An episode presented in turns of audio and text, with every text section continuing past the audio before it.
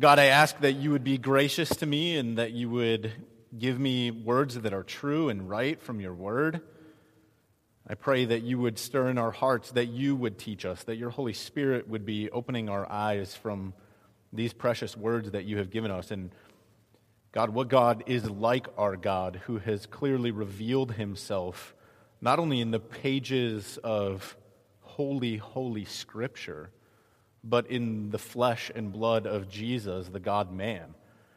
And Lord, we praise you. We pour out our hearts in adoration that you do make us dwell in safety, that through the sacrifice of your Son, Christ, his death and his resurrection, that we've been forgiven of our sins and redeemed. And Lord, we give out cries of praise to you for your great love for us, that you would go to such lengths, that you would sacrifice so much, that you would make yourself so low to lift us up. And we worship you for these things. And Lord, we do pray that you would speak to our hearts and minister to us now through your word. And it's by the authority of Jesus, your Son, that we can ask these things. Amen. Uh, we have been making our way through Luke, so I encourage you to open your Bible to Luke chapter 14. Can you believe it? We've actually made it to chapter 14. Finally. Hey, if you don't have a Bible too and you're a visitor with us, we would love to give you one. We have some Bibles on the back table that's got that little sign Welcome Center on it. You can take one right now, let that be a gift to you from us, uh, or you can pick one up after the service if you'd rather do that as well. Um, let me mention one other thing real quick before I read from Luke 14. This last week, some of our students went to camp, and uh, I know many of you were praying for them. It was a great experience. Um, Jim, who leads our student ministry, came back from camp and promptly hopped on an airplane to fly to the Philippines to do some ministry over there. Um, so he's not here to kind of give a report on camp, but in a couple of weeks, he's going to just send a, a letter that uh, I'll read to the church regarding camp, and some students will share as well. So you will get an update on that. All right, hopefully now you're in Luke chapter 14. Let me just read verses 1 through 6. One Sabbath, when Jesus went to dine at the house of a ruler of the Pharisees, they were watching him carefully. And behold, there was a man before him who had dropsy. And Jesus responded to the lawyers and Pharisees, saying, Is it lawful to heal on the Sabbath or not? But they remained silent. Then he took him and healed him and sent him away. And he said to them, Which of you, having a son or an ox that has fallen into a well on a Sabbath day, will not immediately pull him out. And they could not reply to these things. If you were here with us last week, then you probably remember I pointed out sort of a strange change in behavior of the Pharisees at the end of chapter 13. Uh, suddenly the Pharisees come to Jesus and, and they, they tell him, you know, Jesus, you got to get away from here because King Herod is out for you. He's, he, he wants to get his hands on you to kill you. And previously to that moment, the Pharisees had mistreated Jesus again and again and again. So, on the surface, this appears to be an act of kindness. They warn him about the danger that he's in. But as I pointed out last week, really their goal is to just get him to a more vulnerable place where they can dispose of him themselves. Obviously, Jesus doesn't fall for it. And so we see another kind of odd tactic used here by the Pharisees. Again, it would seem that they've extended to him the olive branch of peace and friendship, right? Here, Jesus has been given an invitation to come and eat with them at the home of a Pharisee, and gathered around him are Pharisees and lawyers, prominent men uh, who are religious leaders in the community. And so, what an act of kindness this appears to be. They, they've extended the hand of fellowship to him. But everything is not exactly how it appears to be in reality. Notice two things. First of all, in verse 1, it says, What? They were watching him carefully. This was not merely a friendly lunch, this was an examination of Jesus.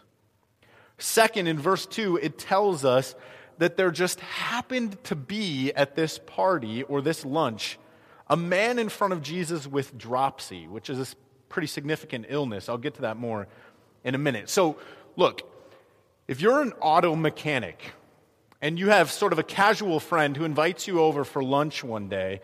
And when you get to their house, the garage door is open and the hood of the car is up, the toolbox is out on the floor, and there on the card table next to the car is a box of pizza sitting next to the WD 40.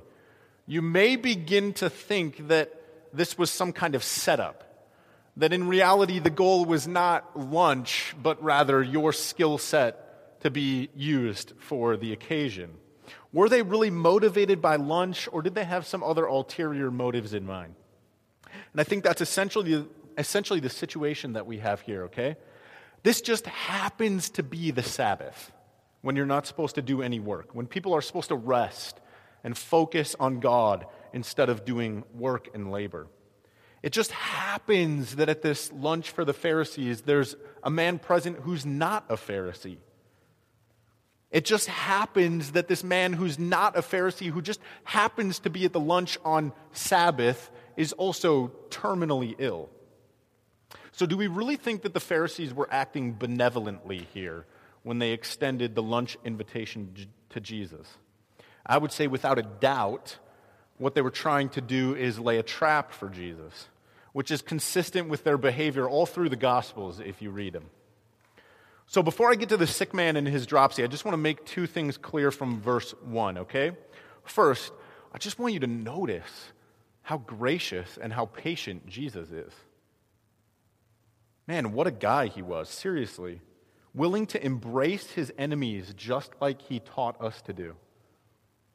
Right? Love your enemies. Pray for those who persecute you.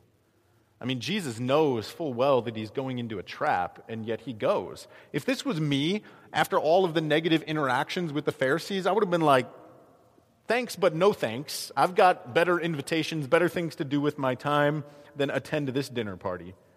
But Jesus goes. He shows kindness. He even honors his greatest human enemies by sitting at the table with them to share a meal.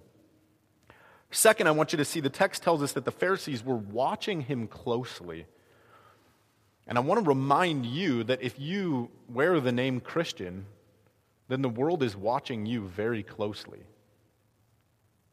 to see whether your behavior lines up with what you proclaim.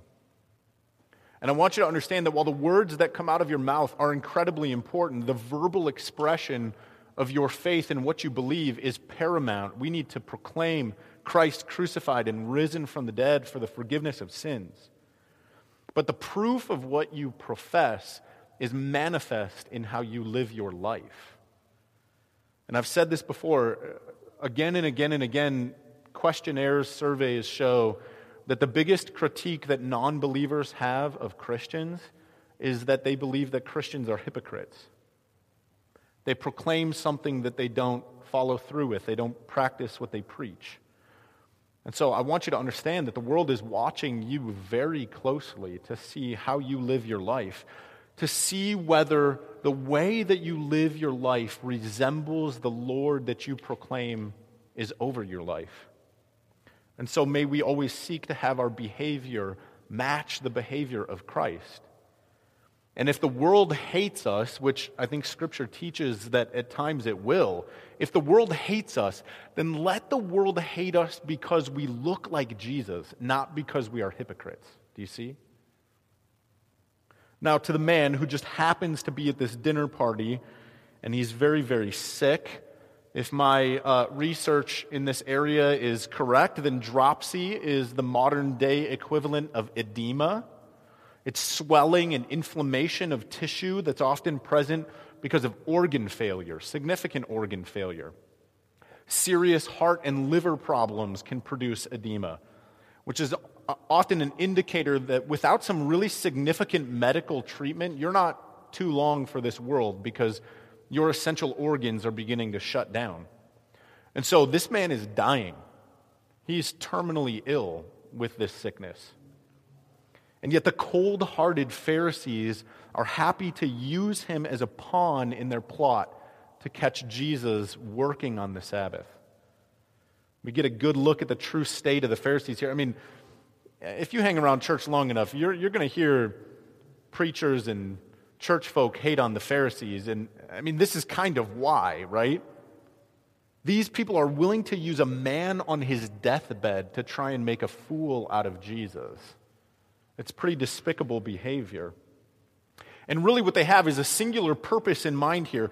They want to prove that Jesus does not respect their laws, that he has no respect for what it is that they claim to believe. They want conclusive evidence that Jesus is a law breaker. But in order, I think, to really understand this situation, I think we have to understand the difference between, on one hand, the biblical law of God and the rules and regulations of man that get heaped on God's law. It would appear that Jesus breaks the law here. That's what the Pharisees are hoping he'll do. But actually, Jesus perfectly upheld the biblical law of God as God commanded it in every respect. Not once did he violate God's commands.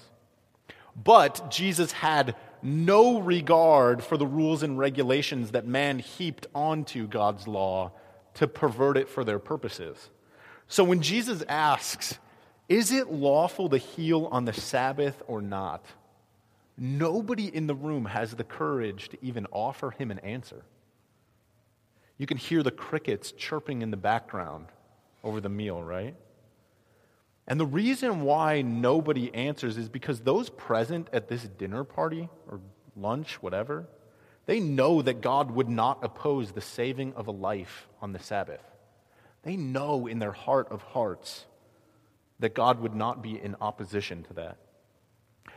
The problem is that in proclaiming this, in saving this man's life, in doing this deed, Jesus trumps their piddly little rules and regulations in a way that reveals just how stupid those extra biblical rules actually are. And what I want you to understand is that something greater than the law has arrived in Jesus Christ. Something greater than the law has arrived in Christ. Let me try and illustrate what I'm getting at for you, okay? Let's say you're driving to work one day, you left your house with just enough time to get to your office, your place of work, right on time. You know that your employer, your boss, who pays your paycheck, is a stickler about time. They like you to enter the office right on time. And while you're driving to work, you notice on the side of the road a woman with a flat tire, and she's got her four little kids in the car with her, and she's stranded on the side of the road. And so you pull over, you get out of the car, you help her change the tire, and as a result, you're, you end up 30 minutes late to work. Have you done wrong or have you done right now that you're late to work? Maybe consider it from another angle. Jesus tells a story about a man who is traveling somewhere, and on the way, he's attacked by thieves. They steal all of his stuff, they beat him, they leave him for dead in the gutter.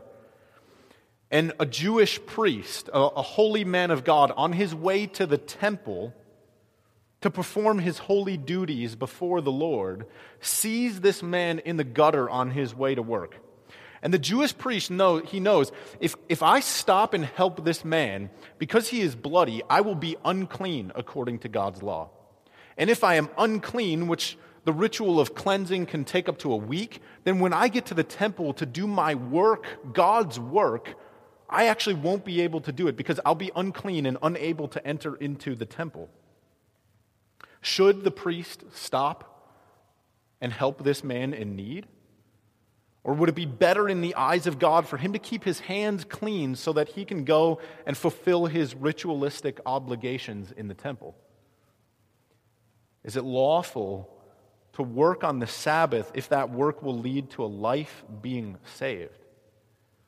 Does God demand obedience at the price of love and mercy?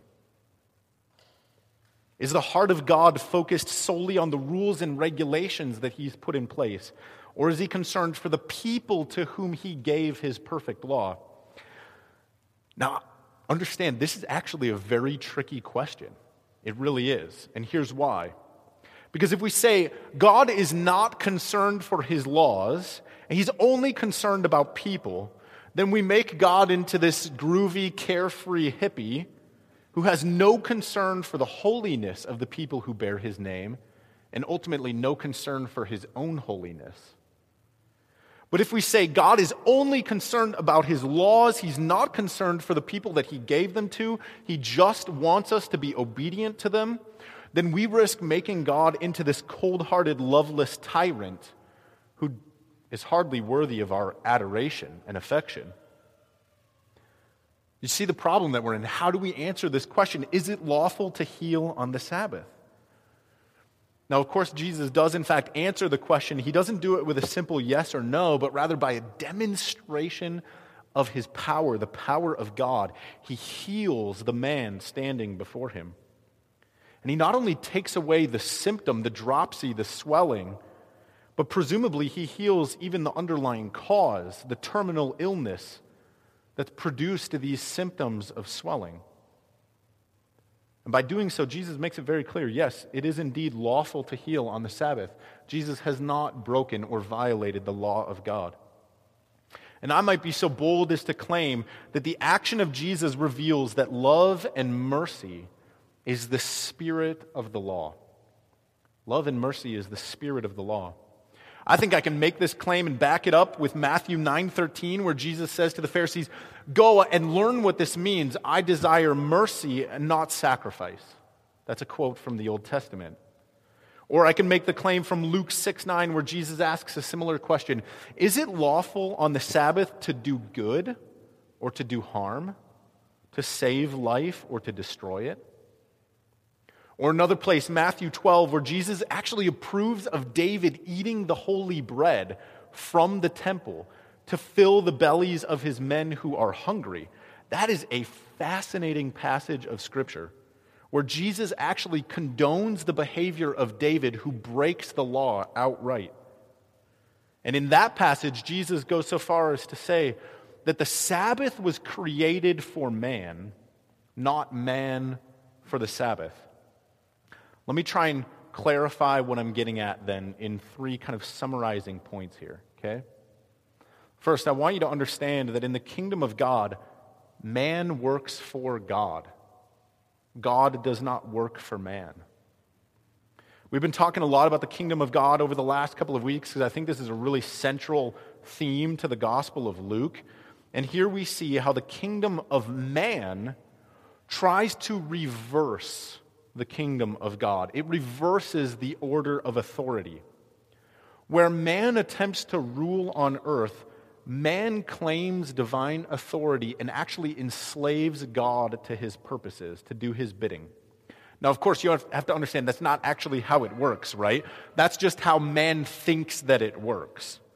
So the Pharisees, they take the law of God from the Old Testament and they use it as a tool for their power to do what they want by stamping God's approval on it.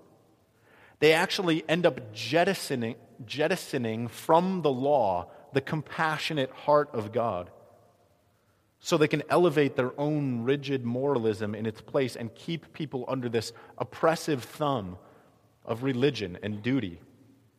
You see what they do? They actually make God work for them in a very perverse way. The reason I bring this up is because this is not all that different from a, a, popular strain of Christianity that we find prevalent in America today. If you listen closely to how some people talk about their faith, you begin to hear this thread of thought where God is really little more than kind of a genie in a bottle for these people.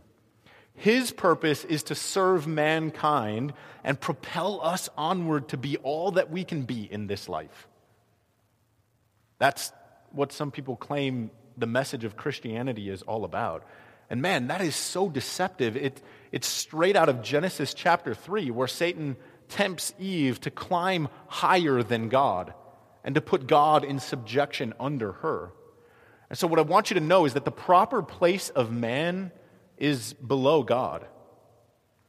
And in the kingdom of God, man joyfully works for God, not the other way around. And so, if I, if I stood up here and I boldly said to you, unequivocally, that your truest purpose in life is to serve Christ and the law of his new covenant, would that offend you? If I said it's not about you? If I said that your rightful place as a creature made in the image of God is to be bowed low at the feet of Christ, your master, would that make you uncomfortable? Conversely, if I said that the whole purpose of your having been created was to bring God glory, would that cause your heart to actually leap with excitement? Like, does that draw you in, or would you be angry and disappointed because you were sort of under the impression that God was there for your glory and your personal advancement in life?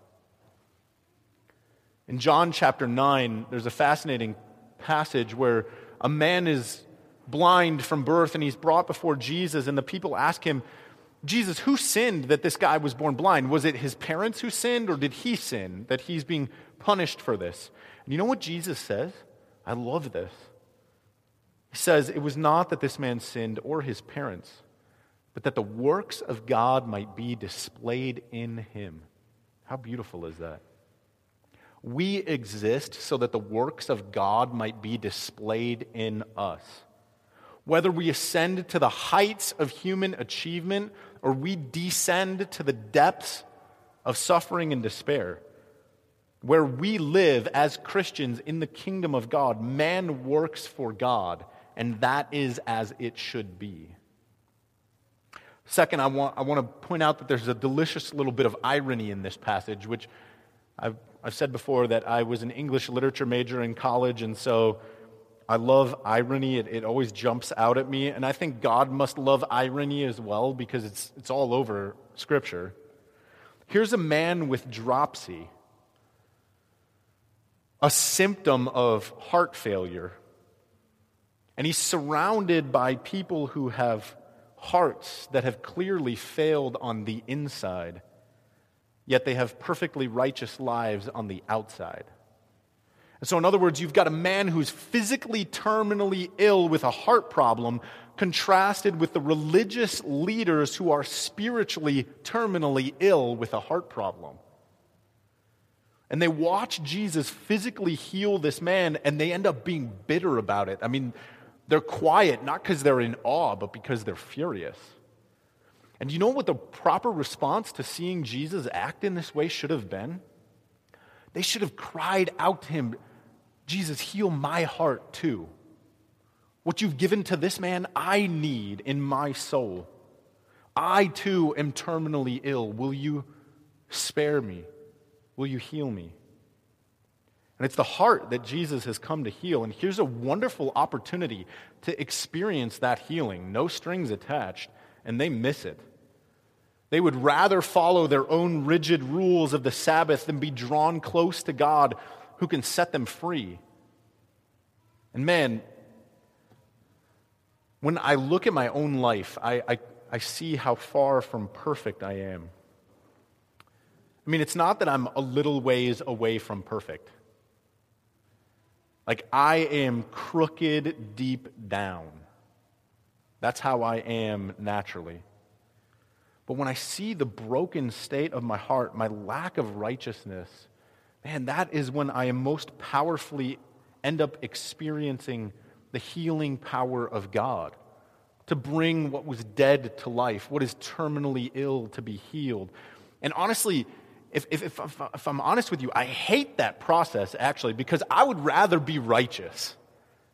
Do you ever have that experience? Like, I would rather stand before the Lord and go, God, I have done a great job, haven't I? But what I need is not a righteousness of my own that comes from the law. I need a righteousness that comes through faith in Christ, through the work that He has done, through His grace. The Pharisees, man, they were so faithful to keep the Sabbath. I mean, do some research sometime about all these little teeny rules and regulations they had. So faithful to keep the Sabbath. But tragically, that did not bring them closer to God. The closer we are to God, on the other hand, the more healing that God brings to our hearts, the more forgiveness that we experience, the more grace we receive, the more we see the face of Christ, the more we end up desiring what He desires. And so we're transformed into His likeness through His work on our hearts. Let me put it very simply The obedience to God's law does not necessarily produce the heart of God. But a heart after God will eventually produce obedience. Let me say that one more time. Obedience to God's law does not necessarily produce the heart of God, but a heart after God will eventually produce obedience. Keeping the Sabbath does not automatically grow your affection for Christ, but growing your affection for Christ increases your desire for the rest that He offers you. And that's my third and final summary where I, I kind of want to land in closing here. The reason why Jesus can heal this man on the Sabbath and not break the law of God is because in Jesus, something greater than the Sabbath is here. Remember, man was not made for the Sabbath, man was not made simply for the purpose of strict adherence to the law. Man was made for God, which is something different entirely. And God, in His grace, gave to His people this wonderful gift of the Sabbath. But again, in Christ, a greater gift had come, a greater rest had come. I want to take you back to the Old Testament and, and just sort of re explain to you the purpose of the Sabbath. In the Old Testament, we find one of the primary purposes of God's decree regarding the Sabbath was for man to be humbled and remember it is God who provides, it is God who sustains. I mean, Doug, what you were talking about with the birds this morning, it is God who provides the twigs for them to build their nests, the seed for them to feast on. And so God made this decree six days of the week go and toil in your fields, and by your sweat and the thorns you will suffer and bring forth sustenance from the earth. But on one day, I want you to simply rest and remember that I, God alone, bring forth fruit from the vine. I was driving to my kids' school to drop off some paperwork this week, and I, I drove by the cornfields, and I, I was blown away by what man has done to be able to grow crops. Like the last time I drove by there was only weeks ago, and they were just these teeny little seeds. And yet I remembered man does not grow corn. God alone causes the corn to grow, the cattle to reproduce, the rain to fall, the seasons to turn, the soil to bring nutrients. Man can work all day long as hard as he wants, but he can't bring forth wheat from the earth. He can't make rain fall from the sky. He is not the ultimate cause of the livestock being born. The purpose of the Sabbath was to remember God, to honor God. The purpose was for man to be humbled, to call to mind the fact that God is the source of man's life, therefore, man can rest in the faithfulness of our God. Now, God ordained a day for that to happen, the Sabbath, and that was a day holy unto the Lord. But in Christ Jesus, something greater than the Sabbath is here, a greater rest. And I think this is illustrated in our passage. How much rest do you think this guy with dropsy got on an average Sabbath? I mean, this was a painful illness. Not only was it physically painful, but it probably brought with it the anxiety of death. I mean, he had to know that his health was declining, and that probably caused him anxiety. In addition, I imagine that his productivity level was significantly decreased, meaning that his labor didn't produce as much material possessions for him to provide for him. Maybe that had consequences for his wife and his children and his family as well. So, do we really think that on any given Sabbath day, this man was resting, giving glory to God for his provision, or was his heart torn with anxiety and fear? And then he meets Jesus, and all of his sickness, all of his anxiety, it's just gone with a word.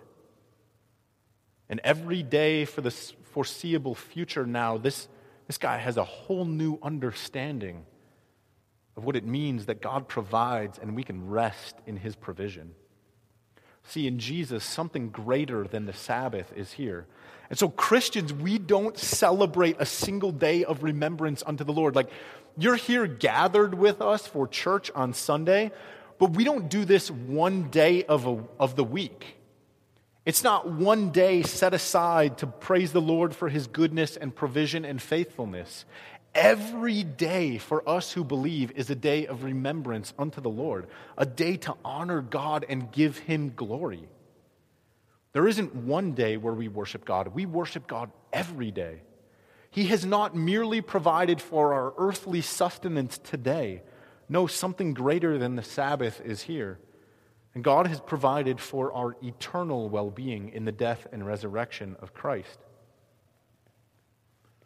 And so you need to understand we don't worship the rigid law with its rules, we worship Christ who has set us free. Our God is who we worship. Our God who saw his precious sons and daughters in the bottom of that well, helpless and in danger, caught up in sin and destined for death. And God, in compassion, reached down immediately to pull us out because he is loving and he is merciful. And for us who believe, our life is a life of rest and worship unto God.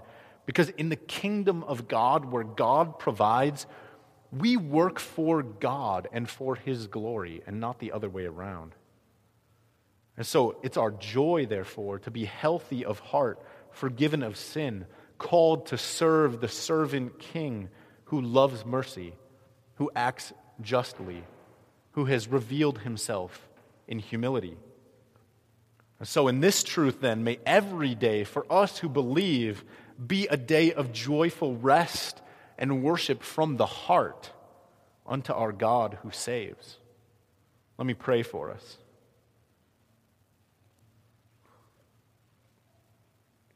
God, we are moved by your compassion. That you did look down upon your creation and see man disfigured by sin. And rather than abandon us, you took on flesh and descended down into that well to lift us out, to redeem us. God, we worship you. How precious is that truth? And so I pray, Lord, that we would seek to be obedient to you out of hearts that have been transformed that you would grow our love for you, and as you grow our love for you, that our desire would be for the things that you desire. Lord, we thank you for your compassion. We thank you for your grace.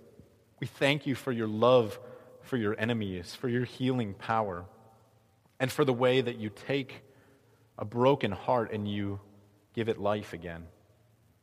And Lord, I pray that we would live in this rest, in this worship, not just on Sunday, not just one day, not when things are well, but even when things are unwell. In every moment, in every hour, in every circumstance, would we rest in your faithfulness and turn our hearts in praise and worship to you for your faithfulness. Amen.